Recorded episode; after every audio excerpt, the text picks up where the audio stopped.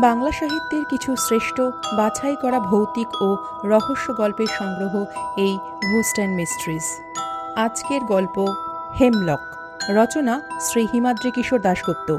গল্পটি সংগ্রহ করা হয়েছে মৃত্যুর গন্ধ মিষ্টি বইটি থেকে। গল্পটি প্রথম প্রকাশিত হয় দু কুড়ি সালের ফেব্রুয়ারি মাসে পত্রভারতী কর্তৃক।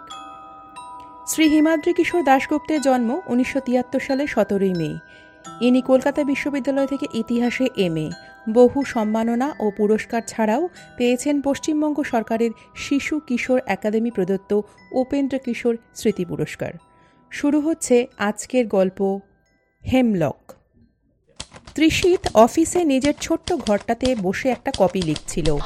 চিফ রিপোর্টার সুপ্রকাশদা তার ঘরে ঢুকলেন।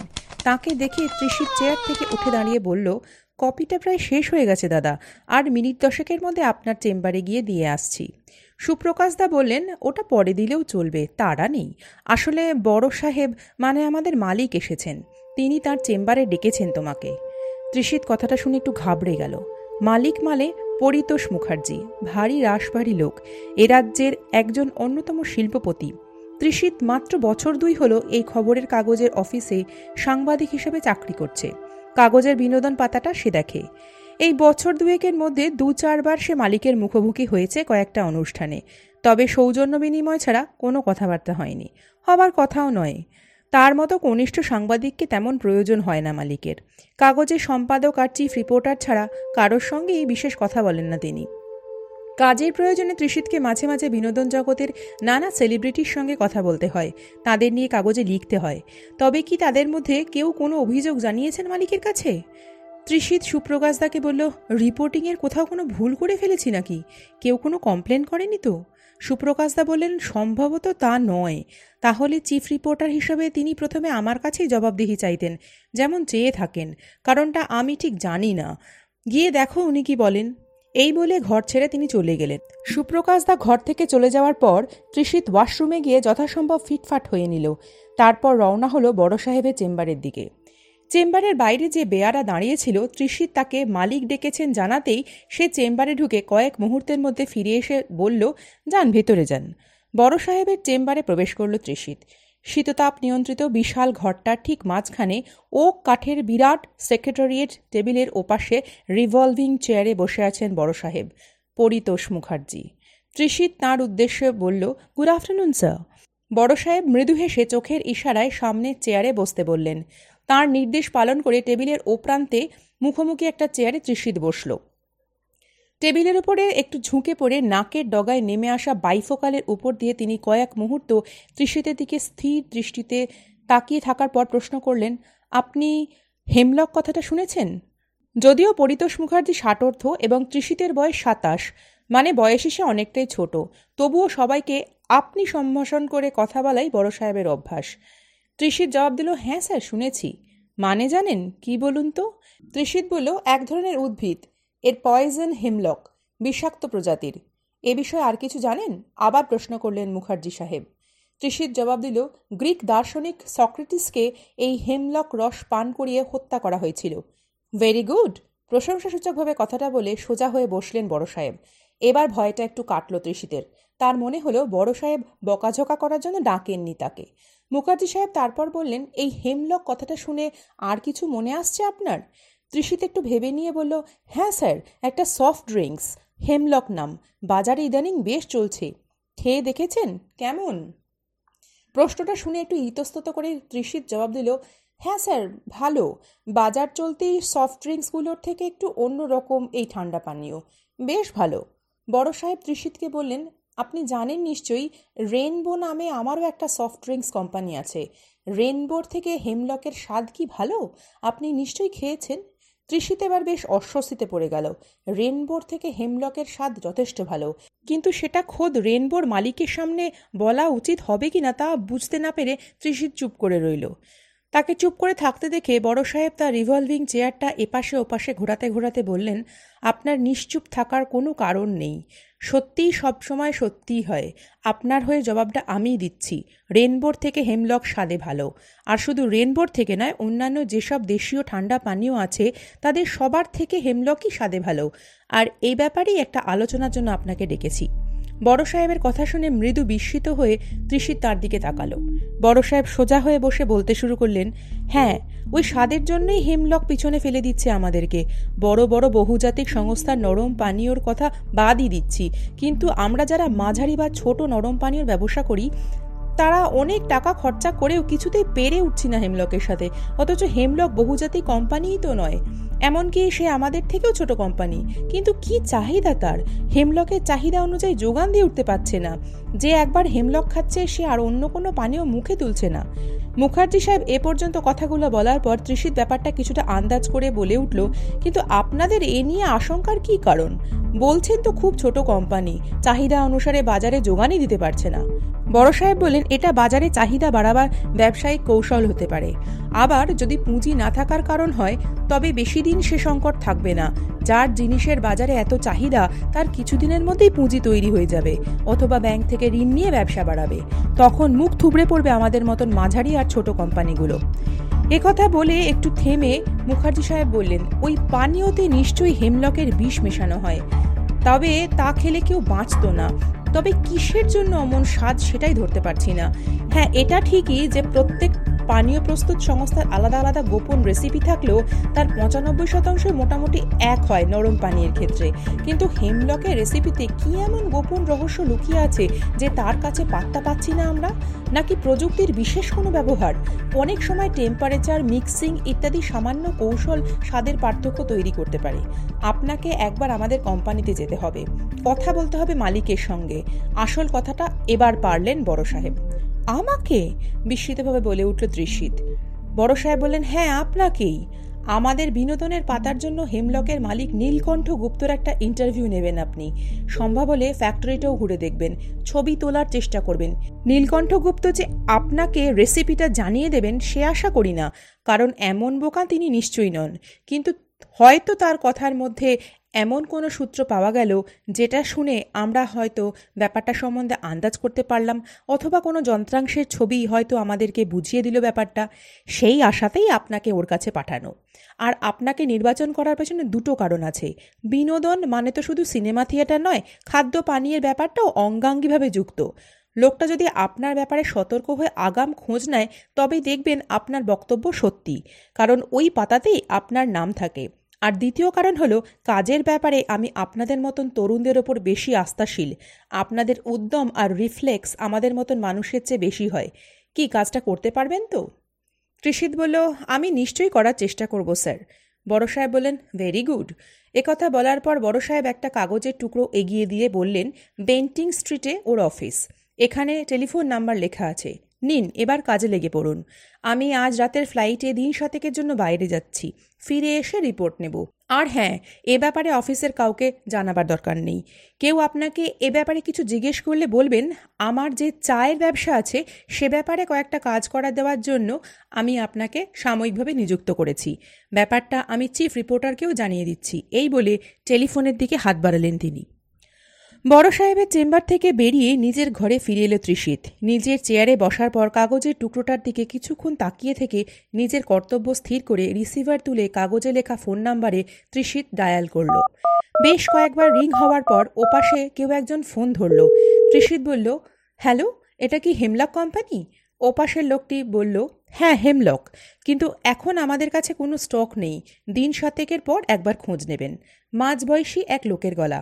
ত্রিশিত বলল, না, আমি স্টকের ব্যাপারে কথা বলার জন্য ফোন করিনি। আমি কোম্পানির প্রোপাইটার মিস্টার গুপ্তর সঙ্গে কথা বলতে চাই। এই বলে নিজের নাম পরিচয় দিল ত্রিশিত কয়েক মুহূর্তের নিস্তব্ধতা, তারপর ওপাশের কণ্ঠস্বর বলল, আপনি সাংবাদিক? আমি নীলকণ্ঠ গুপ্ত। বলুন কি ব্যাপার? ত্রিশিত বলল, আমাদের কাগজে শনিবারের বিনোদনের একটা পাতা আছে। খাদ্য পানীয় তো বিনোদনের অংশ। এ ব্যাপারে ওই পাতার জন্য আপনার একটা সাক্ষাৎকার চাই। টেলিফোনে তো সব কথা হয় না। যদি কিছুক্ষণের জন্য সামনাসামনি কিছু সময় আমাকে দেন। কথা শুনে নীলকণ্ঠগুপ্ত যেন একটু ভেবে নিয়ে বললেন, আজ সন্ধ্যা ছটায় আমার অফিসে চলে আসতে পারেন। তখন কথা বলা যেতে পারে। আমার অফিস আগরওয়াল ম্যানসন, বেন্টিং স্ট্রিটে। ত্রিশিত বলে উঠল, থ্যাংক ইউ, স্যার। আমি আপনার অফিসে ঠিক ছটায় পৌঁছে যাচ্ছি। নীলকণ্ঠগুপ্ত থ্যাংক ইউ বলে ফোন রেখে দিলেন। লোকটার সঙ্গে যে এত তাড়াতাড়ি দেখা হওয়ার সুযোগ মিলবে তা ভাবতে পারেনি ত্রিশিত। বেশ উৎসাহিত হলো সে। নিজেকে কেমন যেন গোয়েন্দা গোয়েন্দা মনে হলো তার। একটা রাইটিং প্যাড টেনে নিয়ে লোকটাকে কি কি প্রশ্ন করা যায় তা লিখতে শুরু করল সে। প্রশ্নমালা একসময় তৈরি হয়ে গেল। সেগুলো মাথার মধ্যে গুছিয়ে ফেলে ঠিক পাঁচটার সময় বেরোবার জন্য সে উঠে পড়ল। শীতের বেলা, বাইরে কিছুক্ষণের মধ্যে সন্ধ্যা নামবে। বেন্টিং স্ট্রিট তার অফিস থেকে কিছুটা দূরে হলেও নির্ধারিত সময়তেই সেখানে পৌঁছে গেল ত্রিশিত। একটা গলির ভিতর পাঁচতলা একটা পুরনো বাড়ি। ছোট বড় নানা কোম্পানির অফিস আছে সেখানে। লিফটম্যানকে জিজ্ঞেস করে লিফটে চেপে থার্ড ফ্লোরে নির্দিষ্ট স্থানে পৌঁছে গেল সে। একটা ঘর নিয়েই অফিসটা। দরজার মাথার ওপরে একটা সাইন বোর্ড ঝুলছে, হেমলক ব্রেভারেজ। পাল্লাটা ভেজানো। ত্রিশিত দরজাতে টোকা দিতেই ভিতর থেকে কণ্ঠস্বর শোনা গেল, ভিতরে চলে আসুন। ঘরের ভেতরে প্রবেশ করল ত্রিশিত। মাঝারি আকৃতির একটা ঘর, চারপাশে কয়েকটা আলমারি। ঘরের ঠিক মাঝখানে একটা টেবিল, তাকে ঘিরে কয়েকটা চেয়ার। ছোট কোম্পানির অফিস ঘরগুলো যেমন হয়। টেবিলের মাথার ওপর থেকে ঝুলন্ত একটা আলো নেমে এসেছে। আর ঠিক সেই আলোর নিচে বসে আছে মাঝবয়সী একজন লোক। মাথার চুল হালকা ধরনের। দাড়ি গফিন মুখ। গায়ে একটা কালো তুষের চাদর জড়ানো। সব মিলিয়ে সাদামাটা চেহারার একজন ভদ্রলোক। লোকটা তাকে দেখে সৌজন্যসূচক মাথাটা ঝুঁকিয়ে ঠোঁটের কোণে মৃদু হাসি ফুটিয়ে বললেন, আপনি সাংবাদিক কৃষিতবাবু তো? আমি নীলকণ্ঠগুপ্ত, আপনি বসুন। হেমলকের প্রপাইটার নীলকণ্ঠগুপ্তর মুখোমুখি একটা চেয়ারে বসল ত্রিশিত। তাকে ভালো করে একবার দেখে নিয়ে নীলকণ্ঠবাবু বললেন, বলুন, কি জানতে চান?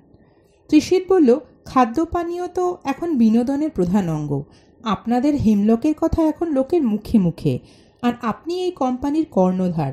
এ ব্যাপারে আমরা একটা সাক্ষাৎকার ছাপবো আপনার। কথাটা শুনে নীলকণ্ঠবাবুর মুখে হাসি ফুটে উঠল। তিনি বললেন অবশ্যই সাক্ষাৎকার দেব। আমি নগণ্য মানুষ। আমার সাক্ষাৎকার নিতে এসেছেন এটাই একটা বিরাট ব্যাপার। তাছাড়া আমি তো খবরের কাগজে হেমলকের বিজ্ঞাপন দিতে পারি না, সে সামর্থ্য এখনও হয়ে ওঠেনি। সাক্ষাৎকারটাই বিজ্ঞাপনের কাজ করবে। তৃষিত হেসে বলল, তা তো করবেই। আমি আপনার সাক্ষাৎকারটা মোবাইল ফোনে রেকর্ড করে নেব। এই বলে তৃষিত পকেট থেকে মোবাইল ফোনটা বার করতে যাচ্ছিল। কিন্তু নীলকণ্ঠবাবু তার চাদরের আড়াল থেকে বাম হাতটা বার করে ত্রিশিতকে থামাবার ভঙ্গিতে বললেন, না, ওটা থাক।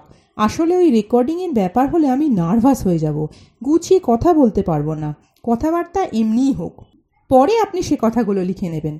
তবে আপনার চিন্তা নেই, আমি মিথ্যা বলি না। আর কোনো কথা বলার পর সে কথা অস্বীকারও করি না। রেকর্ডিংটা করে রাখলে কাজের সুবিধা হতো ত্রিশিদের কিন্তু লোকটা যখন নিষেধ করছে, তখন তাকে এ ব্যাপারে রাজি করানোর চেষ্টা না করাই ভালো। বলা যায় না, লোকটার মনের মধ্যে কোনো সন্দেহ জাগতে পারে, এমনকি বিগড়েও যেতে পারে লোকটা।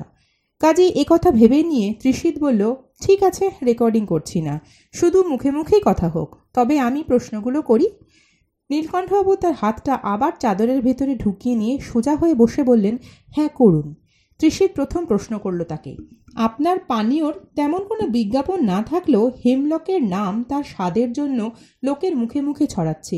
কীভাবে গড়ে তুললেন এই কোম্পানি? মৃদু চুপ করে থেকে নীলকণ্ঠবাবু প্রথমে বললেন এখনও পুরো গড়ে তুলতে পারিনি। তবে যতটুকু গড়েছি, তা গড়েছি আমার রক্ত আর পরিশ্রমের বিনিময়ে।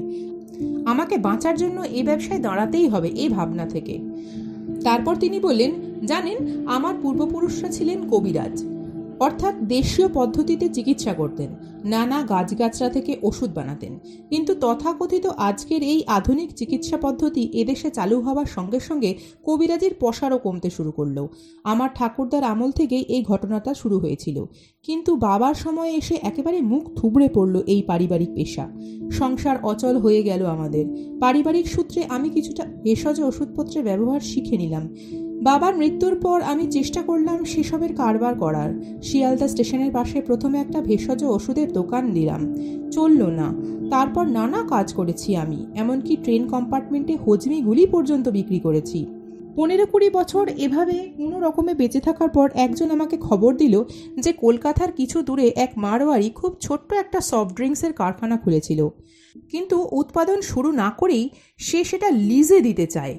জলের ব্যবসাতে নাকি অনেক পয়সা, যদি আমি সেটা ঠিক মতন চালাতে পারি।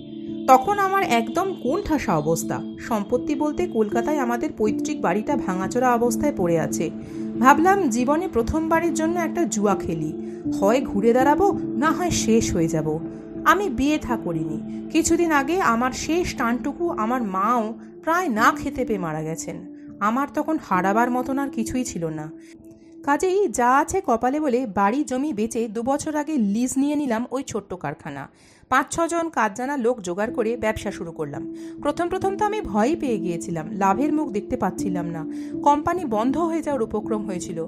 তারপর আবার ধীরে ধীরে ত্রিশিত বলে উঠল, তারপর আবার ধীরে ধীরে আপনার রক্ত, ঘাম, পরিশ্রমের বিনিময়ে হেমলককে তুলে ধরলেন, তাই তো? নীলকণ্ঠবাবু শান্তস্বরে জবাব দিলেন হ্যাঁ। ত্রিশিত বলল, আপনার হিমলকের তো এত চাহিদা। একদম সাধারণ মানুষ থেকে বড় বড় মানুষও এই পানীয়ের প্রেমে পাগল। আমি কিছুদিন আগে একটা ফিল্ম স্টুডিওতে এক নায়িকার ইন্টারভিউ নিতে গিয়েছিলাম। তিনি হেমলকের বোতলে চুমুক দিতে দিতে আমায় ইন্টারভিউ দিলেন। যে পানীয়ের এত চাহিদা, তার যোগান নেই কেন? নীলকণ্ঠবাবু হেসে বললেন হ্যাঁ কথাটা ঠিক। এই যে আপনি এখানে এলেন, কিন্তু আপনাকে হেমলক খাওয়াতে পারছি না। একটাও বোতল নেই। সব শেষ। আমার কারখানার ফ্রিজে হয়তো এক দুটো বোতল থাকতে পারে। আসলে হেমলক বানাতে একটা জিনিস লাগে, সেটা সবসময় পাওয়া যায় না, তাই প্রোডাকশন বন্ধ রাখতে হয়। হেমলকের গুণমানের সঙ্গে তো আর আপোষ করা যায় না। তৃষিত প্রশ্ন করল, আপনার পানীয়ের নাম হেমলক দিয়েছেন কেন? হেমলক তো বিষ। নীলকণ্ঠবাবু হেসে বললেন, যদিও আজকাল সংবাদপত্রে অনেক সময় লেখা হয় যে বহুজাতিক সংস্থার নরম পানীয়তে কীটনাশকের উপস্থিতি মিলেছে, কিন্তু হেমলকের ব্যাপারে আমি হলফ করে বলতে পারি যে তেমন কোনো বিষাক্ত পদার্থ এতে মেশানো নেই। হ্যাঁ হেমলক হলো বিষ, কিন্তু বিষের মধ্যেই অমৃত লুকিয়ে আছে, বেদনার মধ্যে লুকিয়ে আছে আনন্দের স্বাদ। বলতে পারেন মজা করেই আমার এই পানীয়ের নাম রেখেছি হেমলক। ত্রিশিত বলল, পাঠকদের নিশ্চয়ই আগ্রহ থাকবে কীভাবে হেমলক তৈরি হয় সেটা জানতে। এ ব্যাপারে কিছু বলবেন? কৌশলে তার চতুর্থ প্রশ্নটা করল ত্রিশিত তিনি হেসে জবাব দিলেন হ্যাঁ আগ্রহ থাকা স্বাভাবিক। যেমনভাবে সব নরম পানীয় প্রস্তুত হয়। পরিশুদ্ধ পানীয় জলের সঙ্গে চিনি আর বর্ণ গন্ধের জন্য নানান সিরাপ ও যৌগ মিশিয়ে কার্বন ডাইঅক্সাইড দিয়ে বোতলগুলো সিল করা হয়। ত্রিশিত বলল, ওই সিরাপের ব্যাপারটাই আসল, তাই না? একটু চুপ করে থেকে নীলকণ্ঠবাবু বললেন হ্যাঁ সেটাই আসল। খাদ্য বা পানীয় প্রস্তুতকারক সংস্থার এসব ব্যাপারে নিজস্ব গোপন ফর্মুলা থাকে। ত্রিশিত বুঝতে পারল, অন্য কোনো পানীয় প্রস্তুতকারককে প্রশ্ন করলে যে উত্তর পাওয়া যেত, নীলকণ্ঠবাবু স্বাভাবিকভাবে একই উত্তর দিলেন। গোপন ফর্মুলা তো আর কেউ বাইরে বলবেন না। ত্রিশিত বলল, আমার শেষ প্রশ্ন। হেমলক প্রেমীদের কাছে আপনার বার্তা কী? নীলকণ্ঠবাবু হেসে বললেন, হেমলকই হলো জীবন, আর জীবনই হলো হেমলক। হেমলক পান করুন, জীবন উপভোগ করুন। প্রশ্নোত্তর পর্ব মোটামুটি শেষ হলো। ত্রিশিত এবার তার আসল প্রস্তাবটা পারল। আপনার কাছে আমার একটা অনুরোধ আছে। আপনি যদি আপনার কারখানাটা একবার ঘুরিয়ে দেখানোর ব্যবস্থা করেন, তবে ভালো হয়। আপত্তি না থাকলে কারখানার ছবি নেব। আর আমার লেখাতেও অনেক সুবিধা হবে তাতে। কথাটা শুনে নীলকণ্ঠবাবু সাবলীলভাবে বললেন, বেশ তো, আসুন না। আমার কারখানাটা ডায়মন্ড হারবারের দিকে। এখন অবশ্য প্রোডাকশন বন্ধ আছে। আমি যদি দু চার দিনের মধ্যে টেলিফোন করি, তবে আপনি নিশ্চয়ই সেখানে চলে যেতে পারবেন।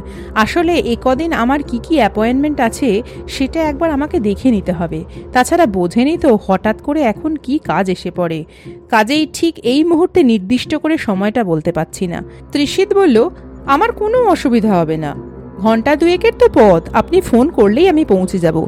এই বলে ত্রিশিত তার ফোন নম্বর লেখা ভিজিটিং কার্ডটা এগিয়ে দিল নীলকণ্ঠবাবুর দিকে। কার্ডটা হাতে নিয়ে তিনি বললেন, আমি নিশ্চয়ই ডেকে নেব আপনাকে।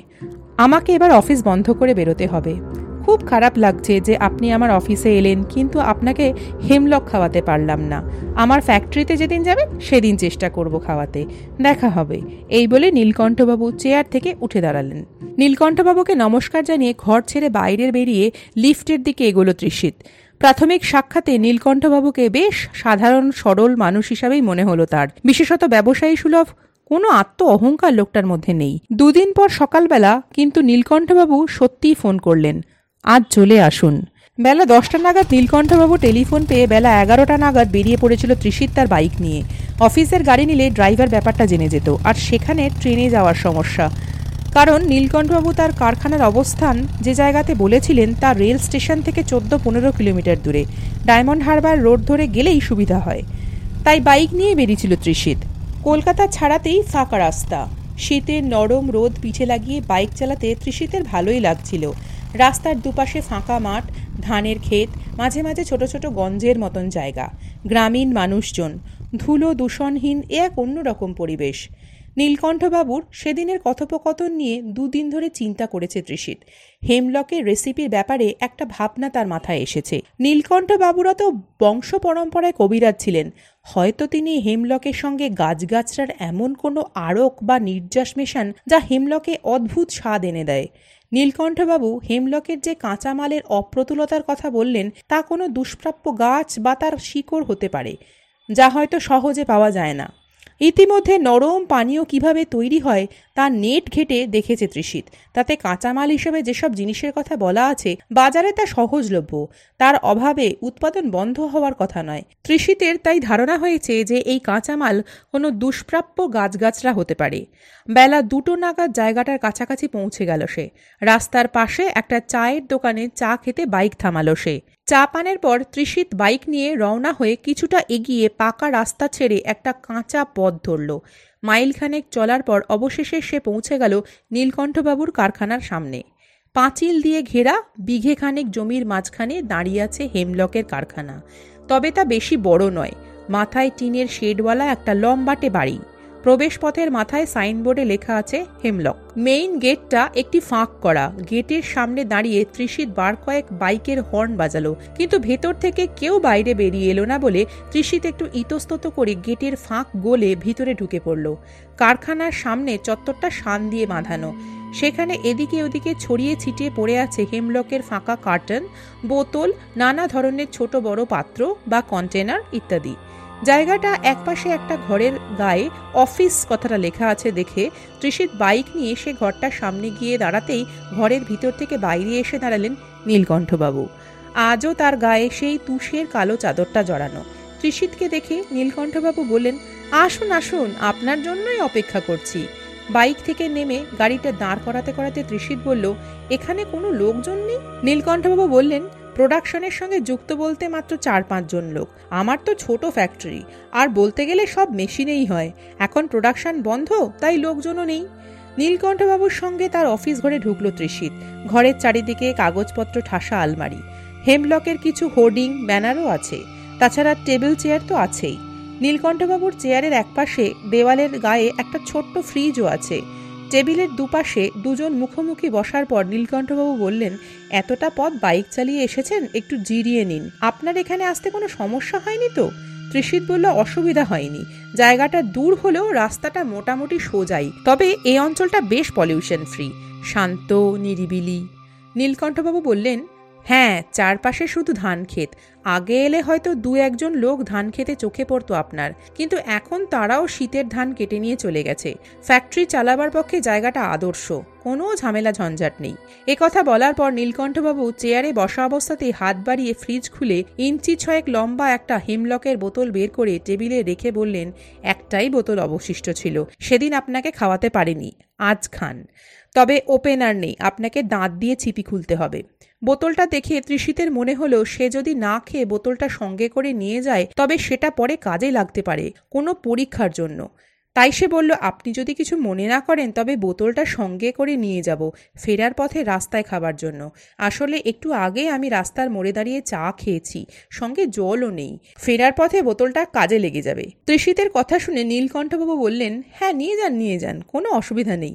বোতলটা জ্যাকেটের পকেটে ঢুকিয়ে নিয়ে তৃষিত বলল, আপনাদের প্রোডাকশন আবার কবে নাগাদ শুরু হতে পারে? কালকেই একটা ঠান্ডা পানীয়ের দোকানে দেখলাম একটা ছেলে হেমলকের খোঁজ করছিল। কয়েক মুহূর্ত চুপ করে থেকে তৃষিতের দিকে তাকিয়ে নীলকণ্ঠবাবু জবাব দিলেন হ্যাঁ কাঁচামাল এসে গেছে। আশা করি আর চার পাঁচ দিনের মধ্যেই হেমলকের কিছু বোতল বাজারে ছাড়তে পারব। দেখা যাক শেষ পর্যন্ত পারি কি না। এরপর বেশ কিছু বামুলি কথাবার্তার পর নীলকণ্ঠবাবু বললেন, চলুন, তবে এবার ফ্যাক্টরিটা আপনাকে দেখিয়ে আনি। তৃষিত বলল হ্যাঁ কিন্তু তার আগে একবার একটু ইউরিনালে যেতে পারলে ভালো হয়। নীলকণ্ঠবাবু চেয়ার ছেড়ে উঠে দাঁড়িয়ে বললেন, বাইরে চলুন। এ ঘরের পিছন দিকে একটা ইউরিনাল আছে। বাইরে বেরিয়ে এলো তারা। নীলকণ্ঠবাবুর দেখানো রাস্তায় ইউরিনালে গিয়ে ঢুকলো ত্রিশিত দরজাটা বন্ধ করে মোবাইল ফোনের মুভি ক্যামেরাটা চালু করে সেটা তার জ্যাকেটের বুক পকেটে ত্রিশিত এমনভাবে রাখল যাতে ফোনের ক্যামেরার অংশটা বাইরে বেরিয়ে থাকে। কারখানার ভিতরের অংশের ছবি তুলে নিয়ে যেতে পারলে নিশ্চয়ই খুশি হবেন বড় সাহেব। যদিও কারখানার ছবি তোলার কথা নীলকণ্ঠবাবুকে এর আগেই জানিয়েছে ত্রিশিত, কিন্তু কারখানার ভেতরের অংশের ছবি বা বিশেষ বিশেষ যন্ত্রের ছবি তুলতে নাও দিতে পারেন নীলকণ্ঠবাবু। কাজেই এ পথ নেওয়াই ভালো। ত্রিশিত চটপট কাজ ছেড়ে ইউনিনল থেকে বেরিয়ে এসে নীলকণ্ঠবাবুর কাছে ফিরে এলেন। তিনি তাকে নিয়ে এগোলেন কারখানার দিকে। নীলকণ্ঠবাবুর সঙ্গে ত্রিশিত প্রবেশ করল কারখানার ভিতরে। প্রথমে বিরাট বড় একটা ঘরে ঢুকলো তারা। বিশাল বড় একটা ধাতব গ্লোবের মতন আধার সেখানে আছে। মাটি থেকে আর দেওয়ালের গা থেকে নানা রকমের নল এসে যুক্ত হয়েছে সেই গ্লোবের সঙ্গে। নীলকণ্ঠবাবু বললেন, এ ঘরটাকে ফ্যাক্টরির আঁতুর ঘর বলতে পারেন। এই যে বিশাল গ্লোবের মতন জিনিসটা দেখছেন, ওতে জল পিউরিফাই হয়, অর্থাৎ পরিশুদ্ধ হয়। কিছু খনিজ লবণও মেশানো হয় জলের সঙ্গে। তারপর মানুষের পান করার উপযোগী পরিশুদ্ধ জল নলবাহিত হয়ে চলে যায় পাশের ঘরটাতে। যে ঘরটাকে আমরা ফ্যাক্টরি হেঁসেল বা কিচেন রুম বলি। ত্রিশিত ঘরটার মাঝখানে দাঁড়িয়ে চারপাশ দেখার জন্য ঘুরে দাঁড়াতে লাগল। আর তার সঙ্গে সঙ্গে নীলকণ্ঠবাবুর অগচরে ত্রিশিতের বুক পকেটের মোবাইল ক্যামেরা চলমান ছবি তুলে যেতে লাগল। ঘরের মধ্যে দিয়ে এক ঘর থেকে অন্য ঘরে যাওয়ার ব্যবস্থা। নীলকণ্ঠবাবু এরপর ত্রিশিতকে নিয়ে প্রবেশ করলেন তার রসুই ঘরে। প্রথম ঘরের থেকে এ ঘরটার আকৃতি দ্বিগুণ বলা যায়। এ ঘরে নানা বিরাট মুখ, হাঁ করা পাত্র আছে, ছোট বড় নল দিয়ে যুক্ত। তাদের নলগুলো আবার মিশেছে ঘূর্ণায়মান একটা সিলিন্ডারের সঙ্গে। আর এ ঘরের বিশেষত্ব হচ্ছে এখান থেকে একটা লম্বা কনভেয়ার বেল্ট বা চলমান চওড়া ধাতব ফিতা ঘরের এক প্রান্ত থেকে একটা যন্ত্রের ভিতর দিয়ে বেরিয়ে সোজা সামনের আর একটা ঘরের ভিতরে প্রবেশ করছে দেওয়ালের গায়ের ফোকর দিয়ে। কনভেয়ার বেল্টের ওপর ছয় ইঞ্চি দূরত্ব বরাবর তার খাঁজে হেমলকের বোতল বসানো। এছাড়া নানা ছোট বড় যন্ত্রপাতি তো এ ঘরে আছেই। অবাক হয়ে ঘরটা ঘুরে ঘুরে দেখল ত্রিশিত। নীলকণ্ঠবাবু বললেন বলতে পারেন, এ ঘরে হেমলক তৈরি নিরানব্বই শতাংশ কাজ সম্পন্ন হয়ে যায়। ওই যে হাঁ করা পাত্রগুলো দেখছেন, ওখানে হেমলকের তৈরি কাঁচামাল ঢালা হয়। সেগুলো কয়েকটা প্রক্রিয়ার মধ্যে দিয়ে মিশে ওই সিলিন্ডারে রাখা পরিশোধিত জলের সঙ্গে। তারপর আরও কয়েকটা প্রক্রিয়ার পর কনভেয়ার বেল্টে রাখা হেমলকের বোতলে বন্দি হয়। ত্রিশিত একটু কায়দা করে জানতে চাইল, কাঁচামাল মানে? নীলকণ্ঠবাবু জবাব দিলেন চিনি, কিছু জিনিসের নির্যাস, তাছাড়া স্বাদ, গন্ধ, বর্ণের জন্য খাবার উপযোগী কিছু রাসায়নিক ইত্যাদি। ত্রিশিত গিয়ে দাঁড়াল কনভেয়ার বেল্টের সামনে পানীয় ভর্তি সার সার হেমলকের বোতলে। বোতলগুলোর মুখ পাতলা অ্যালুমিনিয়ামের কাগজ দিয়ে সিল করা। নীলকণ্ঠবাবু বললেন বলতে পারেন এগুলো প্রায় ফিনিশড প্রোডাক্ট তবে সিলগুলো টেম্পোরারি কনভেয়ার বেল্ট বাহিত হয়ে এরা চলে যাচ্ছে পাশের ঘরে, সেখানে যন্ত্রের মাধ্যমে সিল খুলে যায়। শুধু একটা জিনিস সেখানে মেশানো হয়, তারপর ছিপি বসে যায় বোতলের মুখে, তৈরি হয়ে যায় হেমলক হেমলকের রসুই ঘরটা ত্রিশিত ভালো করে দেখার পর নীলকণ্ঠবাবু বললেন, আসুন, এবার আপনাকে কারখানার শেষ ঘরটা দেখাবো। ত্রিশিতকে নিয়ে নীলকণ্ঠবাবু দাঁড়ালেন তৃতীয় ঘরে প্রবেশের মুখে। তবে এখানে কিন্তু ইস্পাতের একটা দরজা আছে। তালা ঝুলছে তাতে। চাবি বার করে তালা খুলতে খুলতে হেমলকের মালিক নীলকণ্ঠবাবু বললেন, এ ঘরে কিন্তু আমার অন্য কর্মচারীরা ঢুকতে পায় না। শেষ কাঁচামালটা এ ঘরেই আমি মেশাই। বলতে পারেন সেটাই হেমলকের গোপন রেসিপি আপনি এত আগ্রহ নিয়ে ফ্যাক্টরি দেখতে এসেছেন, তাই এ ঘরে নিয়ে যাচ্ছি ত্রিশিত বেশ খুশি হলো কথাটা শুনে। নীলকণ্ঠবাবুর সঙ্গে সে ঘরে প্রবেশ করল ত্রিশিত। ঘরটার একটা অংশ প্ল্যাটফর্মের মতন উঁচু। কোনো জানলা নেই এ ঘরে। এ প্রান্ত থেকে ও প্রান্ত পর্যন্ত একটা দেওয়ালের গায়ে ঘেঁষে প্ল্যাটফর্মটা। তার ঠিক নিচে রয়েছে পাশের ঘর থেকে দেওয়াল ফুঁড়ে আসা বেল্টটা। কাঠের প্ল্যাটফর্মের এক জায়গায় বিরিয়ানির হাঁড়ির মতন প্রকাণ্ড পাত্র আছে আর তার নিচের অংশটা সরু হতে হতে শেষে একটা তীক্ষ্ণ মুখওয়ালা ফানেলের রূপ নিয়েছে। কনভেয়ার বেল্টটা কিন্তু সোজা এগিয়ে উল্টোর দিকে দেওয়ালের ফোকর গোলে বাইরে বেরিয়ে গেছে। আর তার আগে কনভেয়ার বেল্টের উপরে আর একটা ছোট যন্ত্র বসানো আছে। কাঠের প্ল্যাটফর্ম যেদিকে, সেদিকের দেওয়ালে একটা ছোট অ্যান্টি চেম্বারের মতন ঘর আছে। ত্রিশিতকে নিয়ে কাঠের প্ল্যাটফর্মটার উপরে উঠে সেই হাঁড়ির মতন আধারটার সামনে দাঁড়ালেন নীলকণ্ঠবাবু। পাত্রটা যে কাঠামোর ওপরে আছে, তার গায়ে একটা সুইচ দেখিয়ে নীলকণ্ঠবাবু বললেন, ব্যাপারটা আপনাকে বুঝিয়ে বলি। পাত্রটার ভিতরে দাঁত আছে, দেখতে পাচ্ছেন নিশ্চয়ই? এই বোতামটা চালু করলে পাত্রের ভিতরে কিছু ফেললেই কাঁটাগুলো সেটাকে পিষে রস বার করতে শুরু করবে। সেটা গিয়ে জমা হয় নিজের ফানেলে কনভেয়ার বেল্টটা চালু হয়ে যায়। বেল্ট বেয়ে পাশের ঘর থেকে বোতলগুলো এসে থামে এই সূচিমুখ ফানেলের নিচে। ফানেলের মুখটা ওঠানামা করে ছন্দবদ্ধভাবে। অ্যালুমিনিয়াম কাগজ ভেদ করে প্রতিটি বোতলের ভিতরে এক ফোঁটা তরল প্রবেশ করানো হয় ফানেলের মুখ দিয়ে। সেলাই মেশিনের সূচের মতোই ওঠানামা করে বিশাল এই পাত্রের নিচের ফানেলটা। ফানেলের বাহিত তরলের ফোঁটা বোতলে প্রবেশ করার পরই সেটা এগিয়ে যায়। তারপর কনভেয়ার বেল্টের উপর আরও একটা যে ছোট যন্ত্র দেখছেন, তার মাধ্যমে ছিপি এটে কনভেয়ার বেল্টের মাধ্যমে দেয়ালের ওপাশে বেরিয়ে যায়। ওপাশে একটা বড় বাস্কেট আছে। তার মধ্যে গিয়ে জমা হয় বোতলগুলো। সেখান থেকে বোতল সংগ্রহ করে বাজারে পাঠাবার জন্য কাগজের বাক্স ভরা হয়। এই হলো পুরো ব্যাপারটা। নীলকণ্ঠবাবু ত্রিশিতকে বুঝিয়ে দিলেন এ ঘরের যন্ত্রগুলোর ব্যাপার।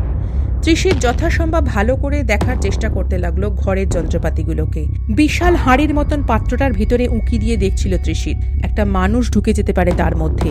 ঠিক এমন সময় নীলকণ্ঠবাবু বলে উঠলেন এ ঘরে হেমলকে কি মেশানো হয় সেটাই হয়তো আপনি জানতে চান, তাই না? সেটা জানার জন্যই তো আপনি আসলে এখানে এসেছেন, হেমলকের গোপন ফর্মুলা। কথাটা শুনে মৃদু চমকে উঠে ত্রিশিত তাকালো নীলকণ্ঠবাবুর দিকে। আবছা হাসি ফুটে উঠেছে নীলকণ্ঠবাবুর ঠোঁটের কোণে। ত্রিশিতকে অবাক করে দিয়ে তিনি এরপর বললেন, আপনার কাগজের কোম্পানির মালিক আর রেনবো পানীয়র মালিক তো একই ব্যক্তি, পরিতোষ চ্যাটার্জি, ঠিক কি না? আর তিনি আপনাকে আমার কাছে পাঠিয়েছেন ব্যাপারটা অনুসন্ধান করতে। আপনার জ্যাকেটের বুক পকেটে রাখা মোবাইল ফোনে একটা আলোক বিন্দু যে মাঝে মাঝে জ্বলে উঠছে, সেটাও খেয়াল করেছি আমি। সম্ভবত মোবাইল ফোনের ক্যামেরাটা ছবি তুলছে তার চারপাশের। ধরা পড়ে গেছে ত্রিশিত। সে কি বলবে তা বুঝে উঠতে পারছে না। তার অবস্থা দেখে নীলকণ্ঠবাবু বললেন, আপনার অবস্থা আমি বুঝতে পারছি। লজ্জা পাওয়ার কিছু নেই। আপনি যে ব্যাপারটা জানার জন্য এখানে এসেছেন, সে ব্যাপারটা বলব আপনাকে। একটু গোড়া থেকেই খুলে বলি সে ঘটনাটার কথা। নীলকণ্ঠবাবু মৃদু চুপ করে থেকে আবার বলতে শুরু করলেন, আপনাকে তো বলেইছি এই কারখানাটা আমি কীভাবে কিনেছিলাম। কারখানা তো কিনলাম, চালুও করলাম, কিন্তু নামি দামি কোম্পানির সঙ্গে লড়াই করে বাজার ধরা কি মুখের কথা? তার ওপর বিজ্ঞাপন দেবার সামর্থ্য ছিল না। কিছুদিনের মধ্যেই বুঝতে পারলাম যে এ ব্যবসাতে আমি ডুবতে চলেছি। একসময় অবস্থার এমন পর্যায়ে গিয়ে পৌঁছলো যে বেতন না পেয়ে কাজ বন্ধ করে দিল কর্মীরা। তখন আমার সামনে আত্মহত্যা করা ছাড়া আর কোনো পথই খোলা রইল না। বাজারে বেশ দেনাও হয়ে গেছে। ঠিক এমন সময়ে অনেকটা কাকতালীয়ভাবে একটা ছোট্ট ক্যাটারার সংস্থা আমাকে মাত্র একশো বোতলের অর্ডার দেয়। কর্মীরা তখন কাজ বন্ধ করে দিলেও কয়েকশো বোতল তখনও সেই কারখানায় প্রায় তৈরি হয়ে বসেছিল। শুধু শেষ জিনিসের একটা ফোঁটাই তখন মেশানো বাকি ছিল বোতলে। অর্ডারটা পেলে যে দু তিনশো টাকা আমার লাভ, তখন সে টাকাই আমার কাছে অনেক। কাজেই সেই লোভে একদিন একলাই চলে এলাম ফ্যাক্টরিতে সে সময় আমার তৈরি একটা আয়ুর্বেদিক মণ্ড আমি ফেলতাম। এই হাঁ করা পাত্রে তা নিংড়ে এক ফোঁটা করে রস মিশত প্রতি বোতলে। সেদিন যন্ত্রগুলো নিয়ে এ ঘরে ঢুকলাম আমি। মেশিনটাও চালু করলাম। কিন্তু মণ্ডগুলো ঢালতে যেতে অসতর্কতার কারণে একটা দুর্ঘটনা ঘটে গেল। আমার হাতটা কোনোভাবে আটকে গেল পাত্রের ভেতরে। আর ভিতরের কাঁটাগুলো পিষতে শুরু করল আমার হাতটাকে। এই বলে একটু কেঁপে উঠে থেমে গেলেন নীলকণ্ঠবাবু। সম্ভবত সেই ভয়ঙ্কর স্মৃতিটাই তার শরীরে কাঁপন করালো। বিস্মিত ভাবে বলে উঠল তারপর তারপর? নীলকণ্ঠবাবু আবার বলতে শুরু করলেন, কোনো রকমে হাতটাকে সেই গহর থেকে বার করে আমি হাসপাতালে ছুটলাম। দিন চারেক আমাকে সেখানে থাকতে হলো। সাত দিন পর আবার আমি ফিরে এলাম সেই ফ্যাক্টরিতে। মেশিনটা চালু থাকায় একশোর মতন বোতল তখন সিল হয়ে গিয়েছিল। সেগুলি আমি পাঠিয়ে দিলাম সেই ক্যাটারারের কাছে। কয়েকদিন পর ক্যাটারার এসে জানালো যে আরও পাঁচশো বোতলের যোগান দিতে হবে আমাকে। হেমলক খেয়ে সবাই নাকি ধন্য ধন্য করছে। কিন্তু ব্যাপারটা কি? আমি ভাবতেই আমার কাছে স্পষ্ট হয়ে গেল ব্যাপারটা। কাঁটাগুলো যখন আমার হাতটাকে পিষছিল, তখন যে রক্ত বেরিয়েছিল, তা এক ফোঁটা এক ফোঁটা করে মিশেছিল হেমলকের বোতলে। যে পদার্থগুলো হেমলকের মধ্যে ছিল, তার সঙ্গে ওই এক ফোঁটা রক্তের রাসায়নিক ক্রিয়াতে হেমলকের এই অপূর্ব স্বাদ সৃষ্টি হয়েছে। ত্রিশিত বলে উঠল, কি বলছেন আপনি? নীলকণ্ঠবাবু শান্ত স্বরে বললেন, ঠিকই বলছি। হেমলকের স্বাদের গোপন রহস্য ওই এক ফোঁটা রক্ত। গল্পটা আপনি বিশ্বাস করলেন না। তবে এই দেখুন, এই বলে তিনি চাদরের তলা থেকে তার ডান হাতটা বার করলেন। ক্ষত বিক্ষত সে হাতের কবজি থেকে নিচের অংশটাই নেই। তৃষিত স্তম্ভিত হতবম্ব। নীলকণ্ঠবাবু বললেন এক মিলিলিটার রক্ত মানে কুড়ি ফোঁটা রক্ত। আমরা যে এক পাউচ বা এক ইউনিট রক্ত দিই, তাতে পাঁচশো মিলিলিটার রক্ত থাকে। অর্থাৎ এক ইউনিট রক্ত দিয়ে এক হাজার বোতল হেমলক বানানো যায়। আমি মিথ্যা বলি না। প্রথম দিন আপনার সঙ্গে সাক্ষাৎকারের সময় আমি বলেছিলাম আপনাকে হেমলক তৈরি হয়েছে আমার রক্ত আর পরিশ্রম দিয়ে। তার আসল অর্থ সেদিন আপনি ধরতে পারেননি। ত্রিশিত নিজের চোখ কানকে যেন বিশ্বাস করতে পারছে না। সে বলল, আপনি নিশ্চয়ই মজা করছেন আমার সঙ্গে। আপনি কি তবে ব্লাড ব্যাংক থেকে রক্ত এনে হেমলকের সঙ্গে মেশান? এ প্রশ্নের জবাবে নীলকণ্ঠবাবু যা বললেন, তাতে আরও চমকে গেল ত্রিশিত। নীলকণ্ঠবাবু বললেন, সে চেষ্টা আমি করেছিলাম, কিন্তু টাটকা গরম রক্তের ফোঁটা না হলে হেমলকের স্বাদটা ঠিক আসে না। ওই ঘটনার পর থেকে এ ফ্যাক্টরি আমি একাই চালাই। ভবগুড়ো ধরনের কোনো লোক পেলে এখানে নিয়ে আসি। আর আপনার মতন কিছু অতি উৎসাহী লোকও কখনো সখনো আমার সামনে আসেন। আর আপনারাই তো আমার হেমলকের দুষ্প্রাপ্য কাঁচামাল।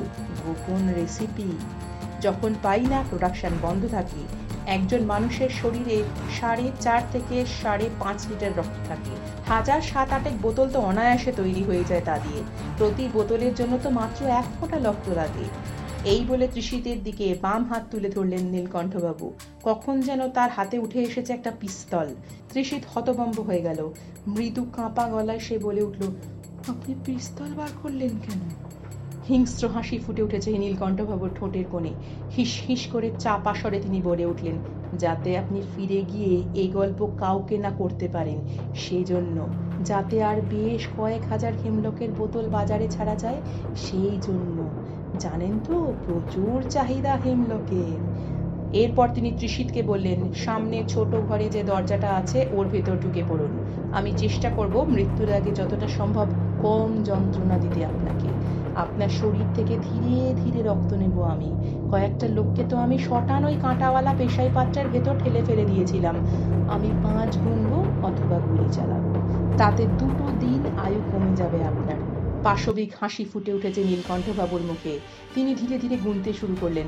এক, দুই, পিছু হটতে শুরু করল তৃষিত কিন্তু তারপরেই হঠাৎ তার মনে হলো যে এই মুহূর্তে হোক আর দুদিন পরেই হোক, মরতে যখন তাকে হবেই, এখন বাঁচার জন্য একটা শেষ চেষ্টা তাকে করতেই হবে। কিন্তু কীভাবে? আর তারপরই তার হঠাৎ খেয়াল হলো জ্যাকেটের পকেটে রাখা হেমলকের বোতলটার কথা। বাঁচার শেষ চেষ্টা স্বরূপ সেই বোতলটা মুহূর্তের মধ্যে বার করে ত্রিশিত সজরে ছুড়ে মারল নীলকণ্ঠবাবুকে লক্ষ্য করে। এ ঘটনা যে ঘটতে পারে তার জন্য প্রস্তুত ছিলেন না তিনি। বোতলটা প্রচণ্ড জোরে আছড়ে পড়ল তার মাথার ওপরে। তার হাতের পিস্তলটা ছিটকে পড়ল মাটিতে। প্রচণ্ড শব্দে একটা গুলি বেরিয়ে গেল তার থেকে। কিন্তু নীলকণ্ঠবাবু এত সহজে দম্বার পাত্র নন। কাঁচের বোতলের আঘাতে কপাল ফেটে রক্ত বেরোচ্ছে তার। সেই অবস্থায় ঝুঁকে পড়ে মাটি থেকে পিস্তলটা কুড়িয়ে নিতে যাচ্ছিলেন তিনি। কিন্তু ত্রিশিত ছুটে এসে ধাক্কা মারল তাকে। আর টাল সামলাতে না পেরে নীলকণ্ঠবাবু হুমড়ি খেয়ে পড়লেন সেই হাঁড়ির মতো পেশাই যন্ত্রের ভিতরে। নীলকণ্ঠবাবু তার শরীরটাকে তার ভিতর থেকে বার করে আনতে চেষ্টা করছিলেন, ঠিকই। কিন্তু বাইরে বেরিয়ে থাকা তার শরীরের নিচের অংশের ধাক্কায় কোনো রকমে চাপ লাগল কাঠামোর গায়ের সুইচটাতে। চালু হয়ে গেল পেশাই যন্ত্র। তার ধাতব কাঁটাগুলো আঁকড়ে ধরল গহ্বরের ভেতরে থাকা নীলকণ্ঠবাবুর দেহের ঊর্ধ্বাংশকে। সেই ভয়ঙ্কর পেশায় যন্ত্রের ভিতর থেকে শেষ একটা আর্তনাদ বেরিয়ে এলো নীলকণ্ঠবাবুর গলা থেকে। তারপর ত্রিশিতের চোখের সামনে নীলকণ্ঠবাবুর পুরো দেহটাই ধীরে ধীরে অদৃশ্য হয়ে গেল হাঁ করা পেশাই যন্ত্রের গহরে একটা অদ্ভুত মট মট শব্দ শুধু ভেসে আসতে লাগল সেই হাঁড়ির মতো পেশাই যন্ত্রের ভেতর থেকে। সম্ভবত হাড় আর খুলি ভাঙার শব্দ। ত্রিশিতের যখন সম্বিত ফিরল ততক্ষণে কনভেয়ার বেলটাও চালু হয়ে গেছে। পাশের ঘর থেকে বহন করে আনছে হেমলকের বোতলগুলো। বোতলগুলো এসে কয়েক মুহূর্তের জন্য থামছে পেশায় যন্ত্রের নিচে। যন্ত্রের নিচে সরু ধাতব ফানেলের সুচাগ্র মুখটা মুহূর্তের জন্য বোতলের ভিতরে প্রবেশ করে এক ফোঁটা করে রক্ত মিশিয়ে দিচ্ছে হেমলকের বোতলে। চুনির মতন এক ফোঁটা গাঢ় রক্ত মিশে যাচ্ছে সাদা রঙের পানীয়তে। বাইরে থেকেই দেখা যাচ্ছে স্বচ্ছ বোতলগুলোর ভিতরটা। তারপর সেই বোতলগুলো কনভেয়ার বেল্ট দিয়ে বাহিত হয়ে কিছু দূরে ছোট যন্ত্রের ভিতর ঢুকে সিপি এটে বেরিয়ে যাচ্ছে ঘরের বাইরে। তৃষিত এরপর আর সেখানে দাঁড়াল না। একবার সে বোতলগুলোর দিকে শেষবারের মতন তাকিয়ে টলতে টলতে সেই ঘর ছেড়ে, কারখানা ছেড়ে বাইরে বেরিয়ে কোনো রকমে বাইকে চেপে বসল। শীতের বেলা, সূর্য ডুবে গেছে। চারপাশের খোলা মাঠ আর অন্ধকার থেকে কুয়াশা ভেসে আসছে কারখানার দিকে। আর কিছুক্ষণের মধ্যেই অন্ধকারে হারিয়ে যাবে সবকিছু। বাইক স্টার্ট করে ত্রিশিত রওনা হলো কলকাতার দিকে। আর পিছনে পড়ে রইল হেমলকের কারখানা। তখনও হয়তো হেমলকের প্রতিটি বোতলে এক ফোঁটা করে মিশে চলেছে নীলকণ্ঠবাবুর রক্ত। হেমলকের গোপন রেসিপি, যা তৈরি করেছে হেমলকের অতুলনীয় স্বাদ। এই গল্পের সব চরিত্র সব সংস্থার নাম ও ঘটনা কাল্পনিক। নমস্কার।